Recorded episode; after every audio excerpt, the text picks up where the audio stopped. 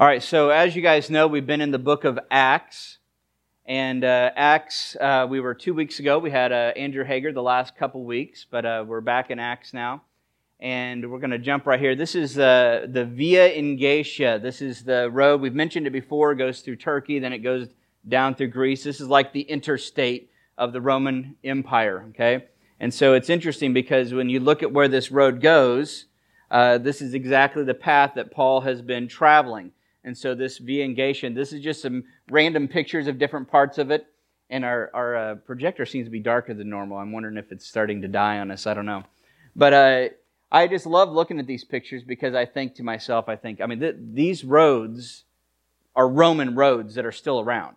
So, number one, I think, wow, the Romans really knew how to build, ro- build roads. Number one, that these roads are still around. But number two, I'm thinking, Paul the Apostle could have stepped on some of those stones I'm looking at right there. That's pretty cool. I love just thinking about that. These were the roads that he was traveling on uh, as he goes from Philippi to, he's going to go to the city of Thessalonica today. But now, I'll leave that up there for another second. Um, I'm breaking up this next little piece, Acts chapter 17, into two parts, possibly a third. Two parts. Um, this week we're going to talk about the city of Thessalonica and Paul's encounters there. That's going to be chapter 17, verses 1 through 10, first part of verse 10. This is going to focus on the presentation of the truth. How did Paul present the truth to the people of Thessalonica? Next week we're going to talk about the city of Berea. And if you've been a Christian for any amount of time, you've heard about the Bereans. And uh, we even use that as a nickname for Sunday school classes sometimes. And there's a certain reason for that, and we'll get to that next week. But Acts 17, verses 10 through 15, is where he goes after that. And when we're talking about that, we're going to talk about the reception of the truth. So this week is about the presentation. Next week, we're going to focus on the reception. Now, I want you to know that I haven't forgotten that conversion, someone that goes from not believing to believing, is a work of God. We know that. I'm not going to forget that, neither should you, but I'm going to say this twice.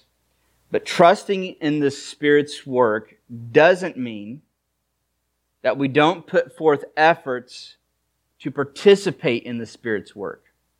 Let me say that again. Okay? Trusting in the Spirit's work. So you're trusting in God's work in somebody's heart. So you're presenting the truth of them. You're trusting that. Trusting in the Spirit's work doesn't mean that we don't put forth efforts to participate in that. We know that ultimately it doesn't rest on us. But that doesn't mean we don't want to make efforts to be as spirit like in our process as possible. Because we know that God, that's what God's going to do in these people's hearts as He, and the power of the Spirit, persuades hearts to go from not believing to believing, from rejecting to accepting. We know that that's a work of God, but man, I want to participate in that process as much as I can. So we keep that in mind as we talk about these things. So this week is important for two reasons. I'm going to give you two reasons why I think that you ought to pay close attention to what we're going to talk about this week and next week. The first reason is this. I want you guys to know when I'm up here, what, what's he up to? What's he trying to do? Right? Each and every week as I present the truth, what, what's going on in the back of my head as I'm thinking about how I'm going to prepare what I'm going to say? Because I know it's going to be a work of the Spirit in your hearts. I know that it's not up to me ultimately. I, it's amazing. I've been in front of some of the most boring pastors in the world and still had some piece of truth because they were preaching from the Word of God, some piece of truth sneak in there and I go, whoa. I've been in front of some of the most energetic, enthusiastic preachers in the world. And you know, the thing is, Sometimes they really get me going, but there's no substance and it doesn't last. It doesn't ultimately depend on the speaker as far as what's going to, God can do his work in spite of the skills that the speaker has. But like I said, that doesn't mean I don't want to participate as much as possible. Reason number two. So, one, you know what I'm up to. I'm trying to participate in the Spirit's work. I'm trying to present my words the way I think maybe the Spirit might be wanting to plant them in your heart. It's kind of silly to think about this way, but I, in my head, I think I want him to have to do as little as possible to readjust the wording. I don't want everybody to be like, well, I learned something about God today, but it had nothing to do with Matt at all. I mean, I don't really want that necessarily either. I want to have something to do with it, but I know I really don't. But number two, reason number two, and the second reason is so important because, and, and I, I was hoping Denise would be here. She in the back. She's probably in the, I don't know if she made it today. Um, the, it's so interesting because Denise is one of many. There's been several of you. I know Austin has brought this up before as well, and I think there's a few others that talk about eh, now that you're getting to know who Jesus is, it's like you want you want everybody else to know who he is, don't you? You're like Jesus is amazing. I mean, it's amazing what he does. And you start understanding the gospel.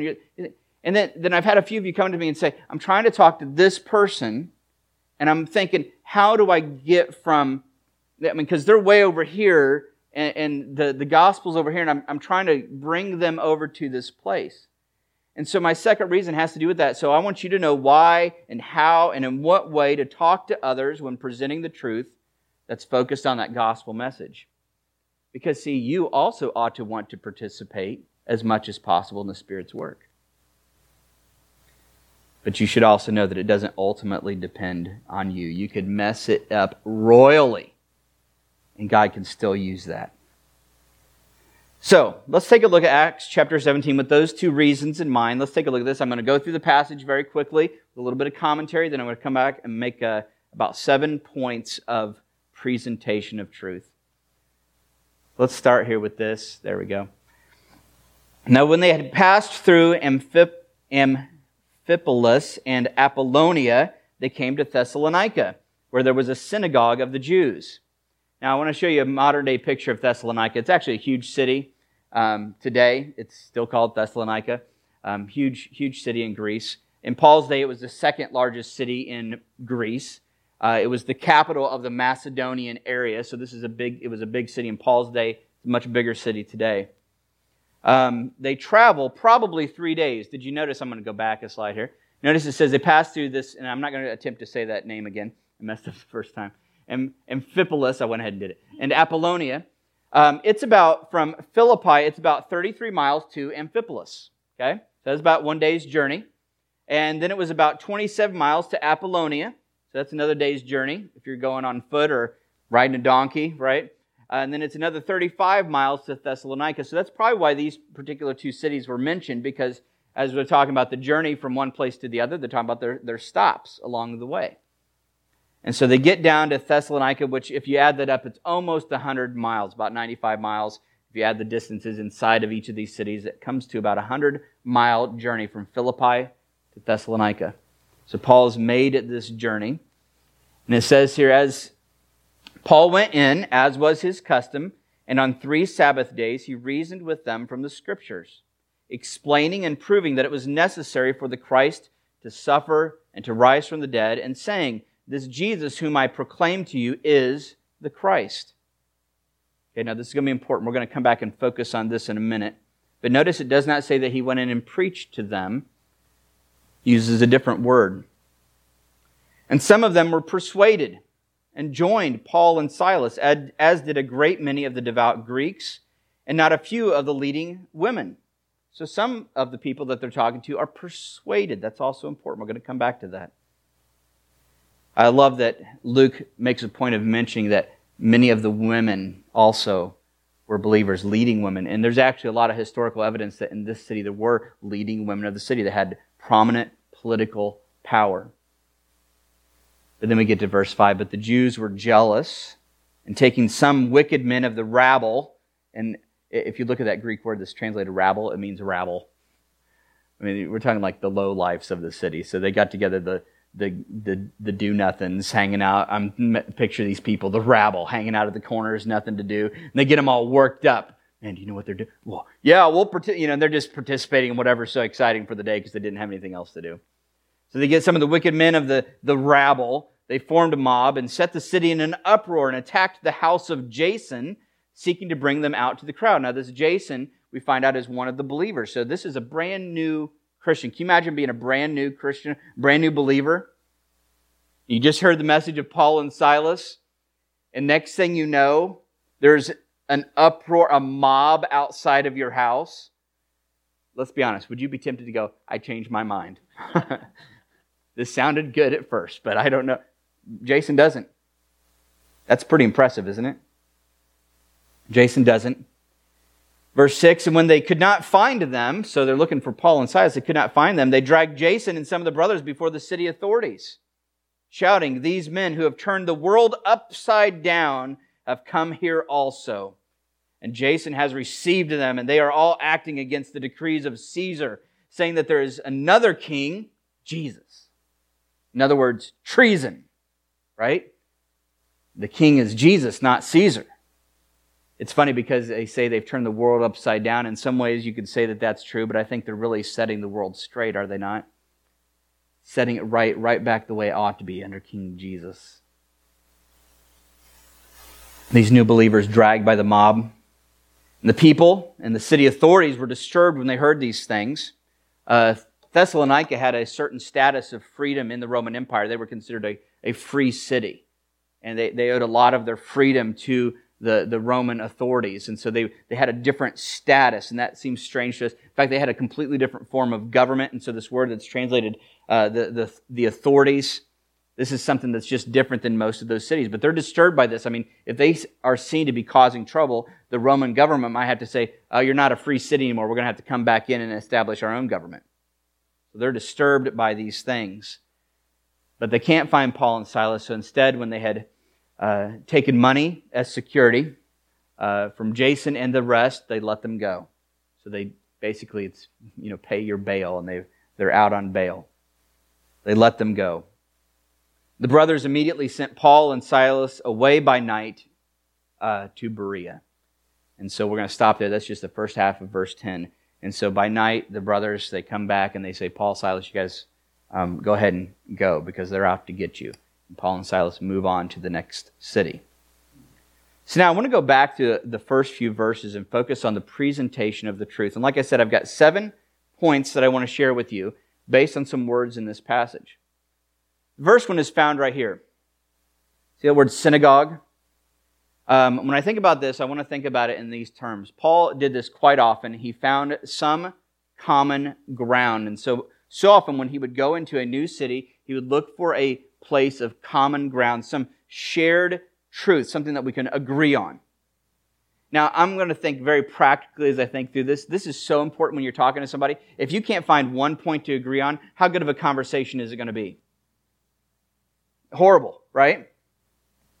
Paul would often, he would, he would start with some point to agree on. And so that's why so often he would go to the synagogues because there was an established agreement on the Old Testament scriptures. For us, many, I think, in our world today, in our culture, still hold the Bible to some significance. Even though there's a lot of people that go, I don't know about this, there's still some significance. I'm always amazed that when I start talking about what the Bible says, there's still quite a few people in our culture that still go, well, that has some weight to it, right? That has some weight to it. We have to ask the question what do we do when someone doesn't hold the scripture? And in a couple of weeks, we're going to really address that, hopefully, uh, as we look as Paul goes to Athens in Athens, he doesn't start off that way. That, that point of agreement isn't there. He doesn't start off with Scripture. And it's so interesting because you'll see that Paul will use secular writings as his, his grounding point, some point of agreement. In fact, he uses some secular works. He doesn't start off with Scripture right off the bat. He finds some things that they agree on, and that's where his starting off point is. And we'll talk about that in a couple of weeks when Paul gets to Athens. But he uses poetry, he uses stories that aren't in the Scriptures to find some common ground to be able to talk with people. The point is, you need to find some shared ground of truth. Second, did you notice this? How many days did he spend dealing with this? Three Sabbath days. So technically, what? Three weeks. Let me put it this way. Point number two when dealing with people, you have to have this ability to take your time. Now, I don't know about you, but I, uh, this is a lesson I've had to learn gradually. So often when I want to talk to people about Jesus, I want them to believe right away. Anybody else like that? It's like you want to tell them about it and you, you, you don't want to go. In fact, let's be honest. Some of us, we don't want to go through the, the work and effort of trying to get them to understand what we're saying. We just want to say, you ought to believe in Jesus. In fact, I think that evangelism went kind of uh, south when, uh, you know, just kind of detoured in a, a, bad way when, when we think our, our point of evangelism is just simply saying, you know, you know where you're going to go when you die? Uh, no, well, you're probably going to go to hell then, so you should believe in Jesus. okay, I mean, this, you know, and that that that might have worked for a few people, but there's a lot of people that said, you know, well, boom, you know, what, what have you done? You haven't you haven't done this. And more importantly, what I want to point out is you haven't approached people the way Paul did. Paul was willing to take some time. Take some time. There's, there's time there. It's, it's not a rush. I know that sometimes we have that sense of urgency. Well, what if they're going to die tomorrow? I have to get them to. Their salvation is in God's hand. God has brought you to that day at that time for that reason, and you have to be aware of the, the pace that you can go. Sometimes you got to take time to build relationship. Sometimes you need to take the time to build, and I'm going to use this word, arguments. Now, when I say arguments, I know that has a negative connotation because you, you think arguments, you think, you know, okay, but to build an argument is to, to, to build a logical flow of thought. Well, if this is true, then, then this is, and sometimes it takes a while to get people there. Well, I hadn't thought about that before. Well, if that's true, and we now agree on that, see what you're doing, you're taking that common ground and you're building on that truth. And you say, well, if that's true, then what about this? And, and sometimes people have to take a week to think about it.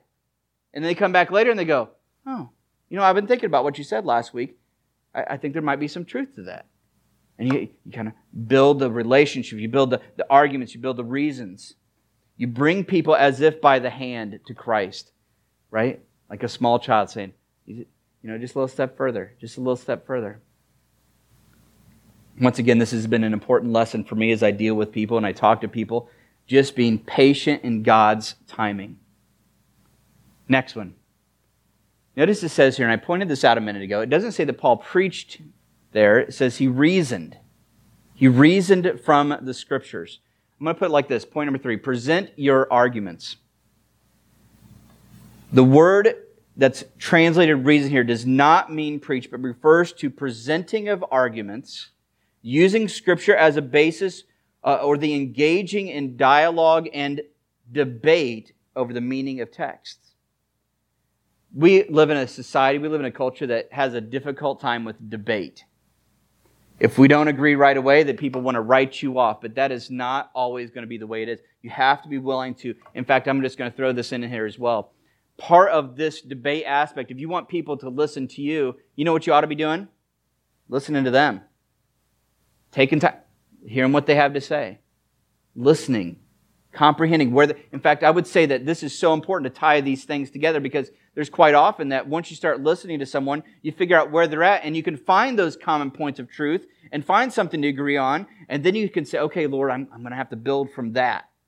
Sometimes it's a very small thing that you agree upon. And then you build from there and you go from there. This is exactly what paul is doing. In fact uh, he's using okay i'm sorry school's getting ready to start.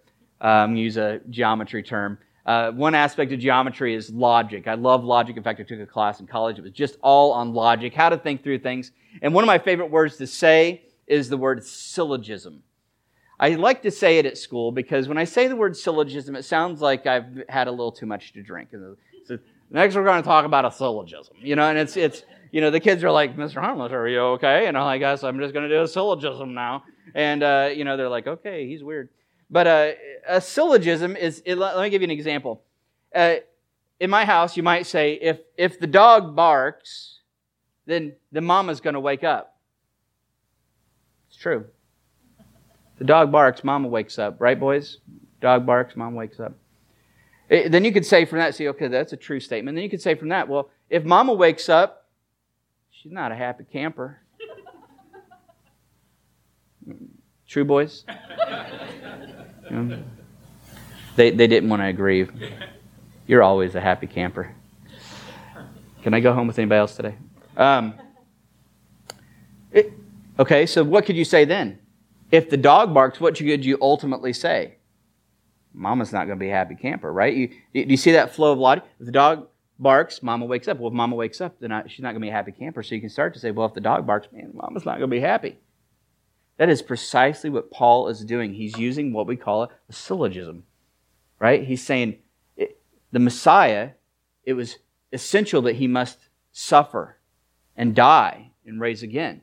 Well, Jesus suffered and died, and witnesses have acclaimed that he has risen again. Therefore, what's true? Jesus must be what? The Messiah. And if you if you follow Paul's reasoning as he's talking to these Jews. That's exactly so he's taken some point of agreement, the scripture, he added to that and he said the scriptures teach, and he probably went to places in Psalms that talk about the, the Messiah suffering, and, and there were passages that the Jews were kind of confused on because they're like, well, what, how does this tie in? Because I thought the sufferer was going to be conquering hero. And, and what is it? And so Paul's taken this point of agreement and he said the scriptures are true. We all agree on that. But the scriptures teach Messiah must suffer and die. Jesus actually fulfilled those things. Therefore, what can we conclude? I mean, he's just taking them through a logical process. And that's exactly what these words mean. He reasoned with them from Scripture. It's the process of opening minds. In fact, let's get to this next one. It goes on right after this is explaining and proving. Explaining and proving. So I'm going to put it this way. Point four, give your argument some substance. So you start to build and expand on the things that you guys agree on. So when you're talking to somebody, you might have to start with something very basic and you start building off those things that you agree upon. And sometimes if people believe Scripture, you're able to say, well, the, the Bible says this. And, and a lot of times you'll find people go, well, I didn't know the Bible said that. And you go, yeah, the Bible says that. And you start bringing them to this place because you know where you're headed. But you give your arguments some substance. My favorite commentator for Acts has been Ben Witherington III, and he put it this way the process, these two words, he says, the Greek there means it's the process of opening the mind and the understanding of the hearers. I have to think about this all the time as a teacher. If I just get up and talk all the time, that's not always going to work. But there's a, there's a process sometimes of opening someone's mind up, trying, bringing them from this place of what they don't know to something new. And for many people, that's exactly what they need to do. Many people in our, our society, our culture, have some very rudimentary understandings of Scripture. And one of our goals is to explain and prove to them who Jesus is, but then to take it that next step for many of our people to say, then what, you, what must you do in response to finding out who He is? But the process is there. For them, it was pointing to the fact that Jesus was the Messiah. The Jews many times had a good understanding of how you ought to respond to the Messiah. For us, many might believe to some degree that Jesus is the Savior. I think there's many people I talked to. I used to joke, you know, Samuel has worked at McLean now. Amanda's worked at McLean. Uh, I think some of you other ones have worked at McLean possibly, but we used to joke when I worked there that everybody there believed in Jesus. I mean, you would you'd bring it up, you'd bring Jesus up there, like, oh yeah, I believe in Jesus, and uh, you'd be sitting there in your head thinking, when you say those words, I don't think they mean the same thing that I'm saying when I'm saying those words. It's a little bit different. But what they need to see is that Jesus, this one that is saving us, is worthy of so much more. He's worthy of our loyalty. He's worthy of our devotion. He's worthy of our obedience. This is the point that we must oftentimes focus on. People say, Sure, I believe in Jesus, but they don't know what that ought to mean. And so we can start off with this basic understanding, begin working them in using Scripture, explaining and proving to them what it means to believe. Many people don't know what that word means. What does it mean to believe in Jesus? Does it mean to believe that He exists? I think it's much more than that. This is why it says in places like 1 John if a man says he knows God, right, but does not do what God commands, he's a liar. You guys know the scripture said that? A man says he knows God but doesn't do what God so there's a lot of people go, "Oh yeah, I know God. I know who he is." But they don't do what God commands. The Bible says, well, you're a liar. You don't really know God, is the lie. Or James, who says faith without works is dead. In fact, at one point, James says, uh, if a man says that he believes in God, he does well, but the demons also believe and tremble. Jesus says in Matthew chapter 7, there will be many people on that day, many people who are ready to enter in. And I picture them with their bags packed, not that you can do that, but standing at the gate. And Jesus says, many, many people are going to stand before him on that day, that one day, that judgment day. Many people are going to stand before Jesus, and he's going to say, Depart from me, I never knew you. And it's the most shocking thing because there are people who are shocked. Jesus describes it. And that's a scary, scary truth. What's our job as we are explaining and proving, using passages like this to bring people to say, yeah, they say they believe in God, but what did we just read from James? You believe in God, you do. That's, that's a good step. The demons believe and tremble. Where are you at in this? But how do we get from that place over to here? So I seek to persuade you, and see, I did it today. I seek to per- persuade all of you that are in this room that there's, there's, there's a salvation that is genuine before God, a genuine faith, that there's a real deal. But there's a faith that is just empty. Or like James says, there's a, a faith that is dead. Faith without works is dead, being alone. So I seek to persuade you of that as we go through our Sundays week after week. But let me get to this next one here. And some of them were persuaded and joined. Some of them were persuaded. Now, I know that this sounds like we're digging into the, the listeners, and I told you we were going to do that next week, but keep it this way. Think about it this way. Keep, keep your goal in mind. This is so essential. This, I know it's verging on the listener, but, but I include it here to remember what you are hoping for. So you're talking to somebody, you're trying to persuade them who Jesus is and that he's worth it and they ought to follow him. They ought to abandon their life and whatever sinful things that they might be doing, and you want to persuade them to, to follow after Christ wholeheartedly. And it's easy when trying to persuade someone to make it personal or to take it personally when they don't agree with you. Anybody ever been in that situation? Tempers can flare, frustrations can arise. You want to say things like, What's wrong with you? this is so simple. What's your problem? And they're just not getting it. I'm going to tell you right now, this is not the way. This is not the way. Keep the goal in mind. Remember, it's not about you anyway. Jesus says that if we suffer, right, for his name's sake, see, when, when we're sharing these things, it's, it's for his name's sake. And, and, so as you're trying to persuade, you're trying to get to the, them to this place, if there's rejection, they're not really rejecting you. Who are they rejecting? Jesus you ought to be full of compassion because I wouldn't be surprised if there are many of you in this room that spent a long time rejecting Jesus. You've been there.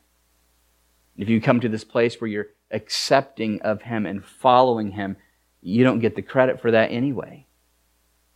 Be patient. Patiently wait for God to do the work. And I put it this way keep your goal in mind. Your hope is that at some point in the future, those people will go, Oh, right? The light bulb goes on. Every, I, it doesn't matter where you go. When somebody gets something, we, we, we almost can't stop ourselves from doing it. What do we say? Oh. Right? Oh. And that's what you're hoping for. You can't make that happen, can you? Doesn't matter how hard you try. You cannot make the light bulb go on in somebody's head. So you patiently wait for God's work, hoping for this, for them to be persuaded and to say, I'm in.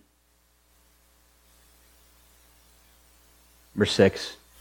But the Jews were jealous. I think that the Jews were jealous because these Gentiles weren't becoming Jews, they were becoming Christians.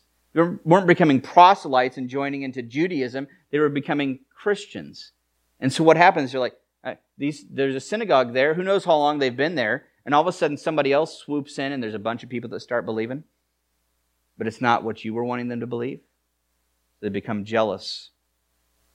But I want to say this point six present the truth in spite of opposition. So as that starts to develop, and this flows right from our previous point, as that starts to develop, you got to keep those things in mind. My goal is persuasion, but here's the thing I know it's not about me. I know it's not about me anyway. I'm presenting the truth. I'm, I'm, I'm praying to God. I'm trusting in His work. Paul will later write to this church in Thessalonica. He writes this in 1 Thessalonians. He says, For you yourselves know, brothers, that our coming to you was not in vain, not for an empty purpose. But though we had already suffered and been shamefully treated at Philippi, we just read about that, didn't we? As you know, we had boldness in our God to declare to you the gospel of God in the midst of much conflict. And so, even when there's conflict going on, they continue to present the truth. This is not the only time that Paul talks about this. There are many times that Paul encounters opposition. Jesus encountered opposition. Lies being told about them. They weren't trying to reject Caesar, they weren't trying to rebel or commit treason, but that's what they were being accused of. This has been an important lesson for me. Understanding that part of sharing the truth might mean people say false things about you. I think that's tough, to be honest with you. I think there are many that get up in arms when they're disagreed with. Let's be honest. Anybody in here get up in arms when people don't agree with you? Mm-hmm. I think, especially in our country today, but we understand we ought to expect opposition. We ought to expect false accusation. You know, one of the biggest ones that I've encountered in my life is when we start dealing with the morality issue, how you ought to live as a Christian. This wasn't as much of an issue in Paul's day because it was brand new. In our day, there's this, this lie floating around, and this is what we were talking about just a second ago this lie floating around that you can be a Christian and live however you want. The Bible just never, ever, ever teaches that. And it's tough because as you begin to address these areas of sinful living, most people respond, not most people, I'd say a big chunk of people will respond in, in, in kind of a manner that says, You don't care. You don't understand. You don't really care about me as a person. You're so judgmental. You know what? I'm going to tell you right now, none of those things are true. I address morality purely out of love. Purely out of love. Think about this one for just a moment. Okay? Sensitive topic sex outside of marriage. Rampant in our culture. I don't get up and talk about it, even as I'm talking about it right now. I know it's easy for people to go, Oh, what's he saying? He doesn't understand. Understand this. I know that marriage was created to be a picture of God's relationship with his people. It's a picture of Christ and the church. That's its purpose ultimately. It's more than companionship, it's meant to be a picture of something. So I know that as God invented marriage and He created this picture to be this beautiful thing, this picture of God's relationship to His people, His love for His people, His commitment to His people, His devotion to His people, that when people decide that I'm just going to have relationships however I want to, do, you understand that what they're ultimately doing is they're saying, God, I don't care about you and what you think about how this should go.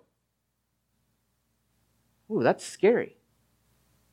So if I address it, why am I addressing it? Because I love you. If I saw anybody shaking their fist at God, I would say, that's not a good idea. It's not, you shouldn't do that. You should accept God's way because God loves you and He, he created this beautiful thing and you should enter into His views on things because He's God. For you to reject it is bigger than just choosing to have a different moral pattern. But what happens when you start addressing these things? What do people do? You're so judgmental. You're so critical.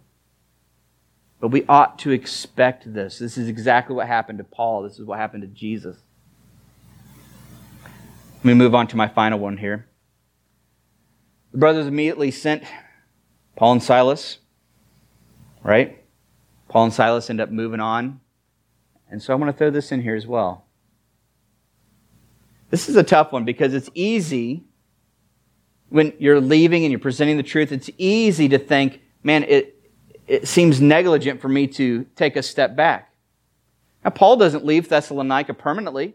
He writes letters to them, he visits them again. But at this point, what does he do? He moves on. This is a tough lesson for me to learn.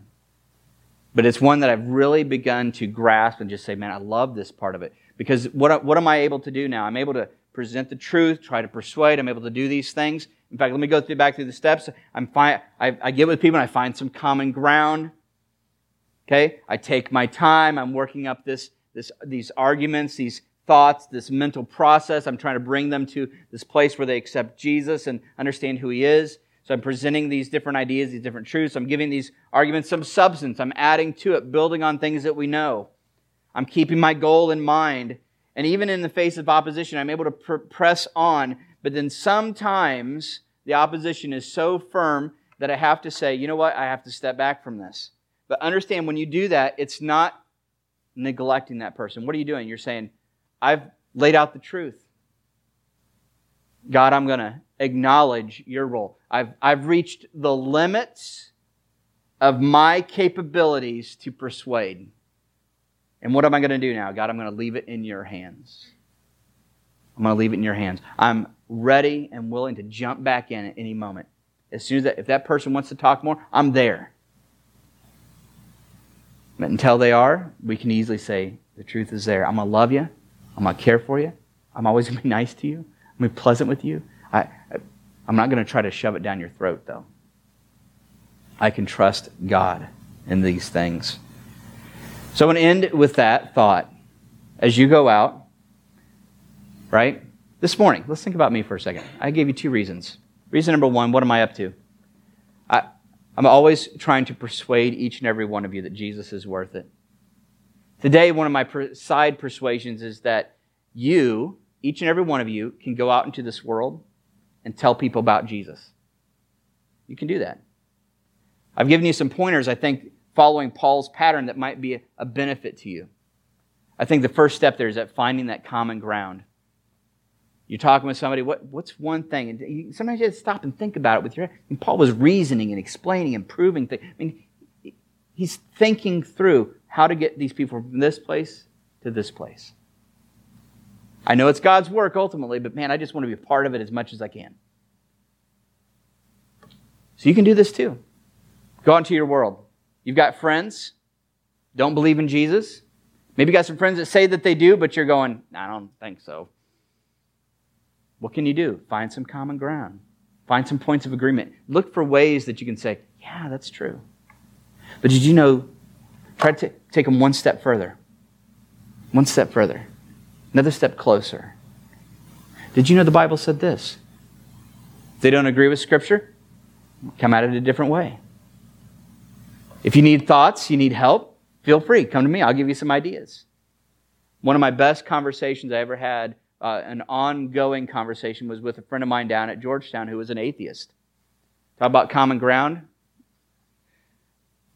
But man, we found it. He loved kids.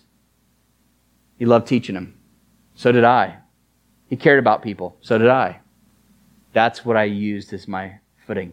It was tough because as soon as I'd bring scripture into it, he, automatically pulled back. His dad had been a pastor.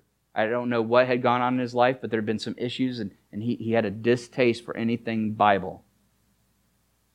By the end of the time before he left and he ended up going to work at another school, one of the things that he told me, he said, You know, I've had better conversations with you, Matt, than with anybody. And you know one of the reasons why? I would listen, I would just listen to him. And if he said something wrong, I didn't go, Oh, that's wrong. Stupid. God's real, you're a dummy. I didn't do that, okay? That's no, that that would not have worked. What did I do? I said, Well, it's interesting. You know, I've never thought about that before. And I was being genuine. He brought up things I hadn't thought about before. It's a good point. I tried to let him know that I'm, I'm willing to genuinely hear what he's got to say. And I found that the longer I did it, the more I did it, the more options came up. But first, he didn't want to hear anything. If I was talking about school, great. Kids, great. Education, wonderful. Jesus, forget it. By the end, he was starting to hear little tidbits. I was so hoping that he would get saved before he moved on. He didn't. But I was able to say, I've, I've planted the seed. So I want to leave you with an illustration here before you go. It's an illustration I use when I think about how to teach children. The reality is, when you teach kids, it, it's kind of the way a farmer works. I, a farmer can't really make anything grow. Can a farmer go, I'm going to make that seed grow? Is that how it works? No. What can they do? Till up the ground, plant the seed, till up the ground, maybe put in an irrigation system, right? Sometimes there's things that they can't do. They're praying for sun, praying for some rain. But at the end of the day, they're absolutely dependent on God for that seed to grow. Same thing is true. You can do everything you can. You can try to plant the seed, you can water the seed, but who gives the increase? God does. Let me give you one more illustration. We're going to have a meal afterwards today, and I want to encourage you today when we have our meal. If you can stay, you should stay. I, I, I want to encourage you to, while you're, while you're sitting at this meal, uh, to talk to somebody else about this topic. Have you had trouble sharing with people? Have you had any successes? What's been some good things that have happened? What have you ever had any difficulties with sharing with somebody? Have you ever lost it and gotten mad when they weren't agreeing with you? Right? That's a good topic to talk about as we together as believers are discussing these things. I think you'll find a lot of encouragement from those things as you realize, wow, I'm not alone in struggling with knowing how to do this. But think about this meal for a second. I, a lot of times I think about sharing the gospel and presenting the gospel, uh, like, what do you call it, a maitre d', right? The, the person that brings, is that the right word I'm looking for? The guy that, so I, think of the gospel message as this amazing feast, right? And one of the things I want to do is, is as, as people are coming and I'm, I'm presenting to them the gospel, I'm going, look at that. Look at that prime rib. Look at the juice coming off of it, puddled around the bottom. Right? Look at those mashed potatoes. There's not a lump in them unless you like that. We can get you that too. The butter on the top melting down. Right? Look at these green beans, fresh out of the. That's what I think about when, I, when I'm presenting the gospel and I'm talking about Jesus. That's, that's kind of what I feel like. I'm going, He's amazing. You want to participate in this. But the same thing, I cannot and nor should I take the prime rib and shove it in your throat. Some people, that's how they evangelize. Let's be honest. Does that work? You know, there might be a few occasions where you do shove a piece of prime rib in somebody's throat and they go, hmm, that is actually pretty good. Okay, there, there might be, okay, so my illustration isn't perfect, but I think for the most part, trying to shove the gospel down people's throats, does that work? No. And you don't ever see Jesus doing it. You don't ever see Paul doing it. You don't see any of the, the, the, the authors, the, the workers of the gospel message trying to shove the gospel. They, they present it, they describe it. They show themselves enjoying it themselves. It's kind of like if I then sat down at the prime rib and went, mmm, this is delicious. Right? That's what we're doing. We're trying to get them to see, oh, this is great. This is what I know some of you do with babies, right? You're trying to get them to eat the, the baby food carrots. Mmm, look, it's yummy. You're not doing it though, are you? Mmm, it's yummy. You should try a bite. Uh, but that's what we do. The same thing is true as we present the gospel. We're saying this is a wonderful thing. Absolutely. Absolutely. Taste and see the Lord. It's, he's good, is he not? Let me ask you. I wasn't going to say this. Let me ask you. Anyone here say right now, God is so good. I know he is. Raise your hand if you, say, if you believe he is good. He is, isn't he? One of the biggest challenges that people have getting from where they are to where they need to be is they don't see it as good. There's so many things that you can do to help that process. You know it's God. You know it's God. I know it's you, Lord. Uh, we know that.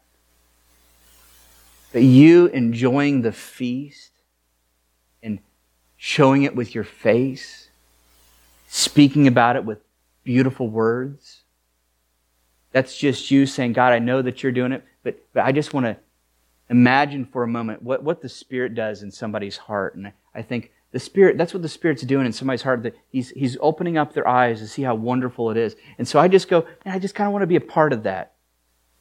So I want to talk about it in a beautiful way.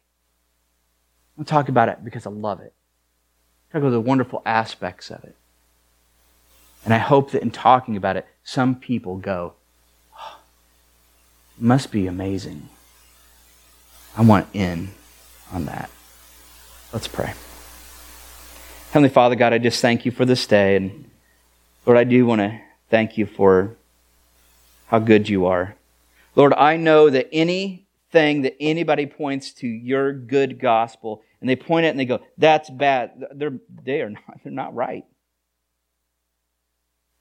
God, there's been many lies told about you, but Lord, the truth of who you are is amazing, it's beautiful, it's blessed, it's full of grace. God, we hope as a people.